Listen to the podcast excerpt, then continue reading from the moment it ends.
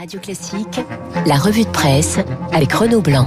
Renaud, présentation aujourd'hui en Conseil des ministres du projet de loi sur le ou les séparatismes largement commenté par la presse écrite ce matin. Eh oui, soyons précis, Guillaume. Hein. Il s'agit du projet de loi confortant les principes républicains. L'intitulé même de cette loi suscite pas mal de commentaires.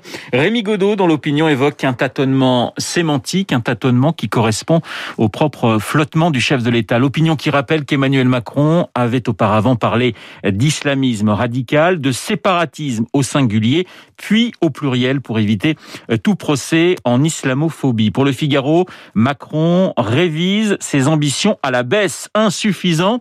Insuffisant, c'est le titre de l'édito d'Yves Tréhard qui regrette également que ce texte ait été maintes fois rebaptisé. Yves Tréhard euh, qui nomme le danger qui à ses yeux menace la République.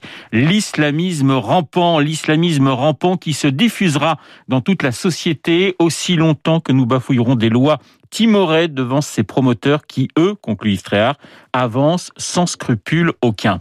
Libération non plus n'est pas convaincu, mais vous vous en doutez, pas tout à fait pour les mêmes raisons que le Figaro.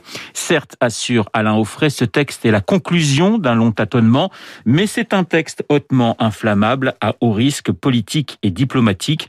Preuve, poursuit le journal, que l'exécutif marche sur un champ de mine. Libé, qui dans son édito évoque une loi masquée et maladroite, du séparatisme à l'équilibrisme, insiste d'ailleurs le journal en première page. Sans parler d'équilibrisme, Cécile Cornudet fait remarquer que l'équilibre est la plus difficile des postures.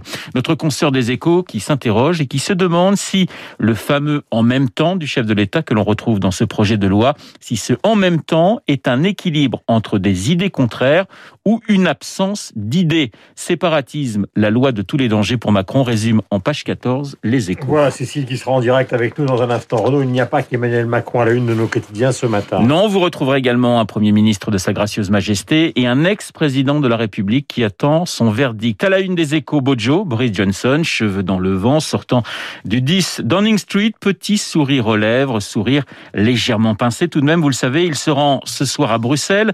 Bruxelles et Londres, c'est le titre d'ailleurs du quotidien de l'économie, qui affiche leur pessimisme. Bruxelles et Londres face au spectre, poursuit les échos, face au spectre du no deal. Les échos qui rappellent cette petite phrase de Michel Barnier, le négociateur en chef de l'Union européenne. Nous ne sacrifierons jamais notre avenir au prix du moment présent. Boris Johnson, mais aussi Nicolas Sarkozy. En première page de la dépêche du midi, quatre ans de prison, dont deux fermes requis, vous le savez, contre l'ancien président. Sarkozy dans les pages intérieures également du Figaro et de Libération. Évidemment, si je vous dis que les deux journaux ne commandent pas tout à fait de la même manière le réquisitoire, vous ne serez pas surpris.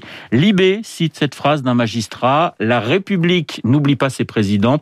À l'inverse, on ne peut pas admettre qu'un ancien président oublie la République. Commentaire du Figaro sur ce réquisitoire, avec une application de bons élèves récitant sous le regard de leur professeur, les deux procureurs euh, entraînent le tribunal dans une partie de Cluedo, mais sans cadavre ni butin. Verdict, Guillaume, demain, après les plaidoiries de la défense aujourd'hui. Notamment la plaidoirie de Jacqueline Lafont, donc, euh, qui vous savez, l'avocate de Nicolas Sarkozy.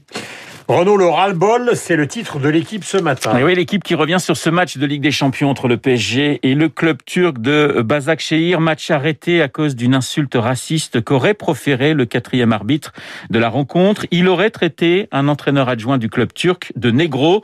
Sachez que cet arbitre est roumain et que noir en roumain se dit negru. Vous voyez donc toute la complexité de cette affaire.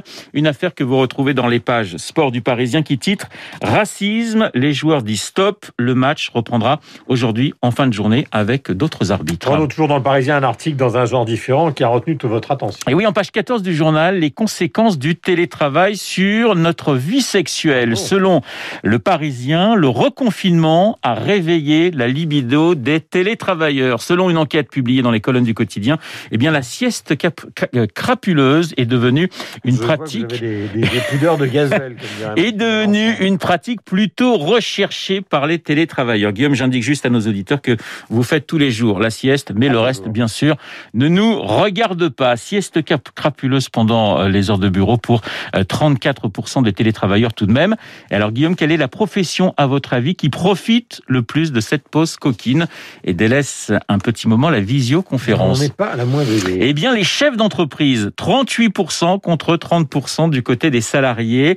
Gros changement par rapport au premier confinement, mais c'est assez logique puisque cette fois, les enfants sont à l'école. Témoignage d'un couple en télétravail, un 5 à 7 improvisé. Oui, c'est arrivé, mais pas tant que ça d'ailleurs.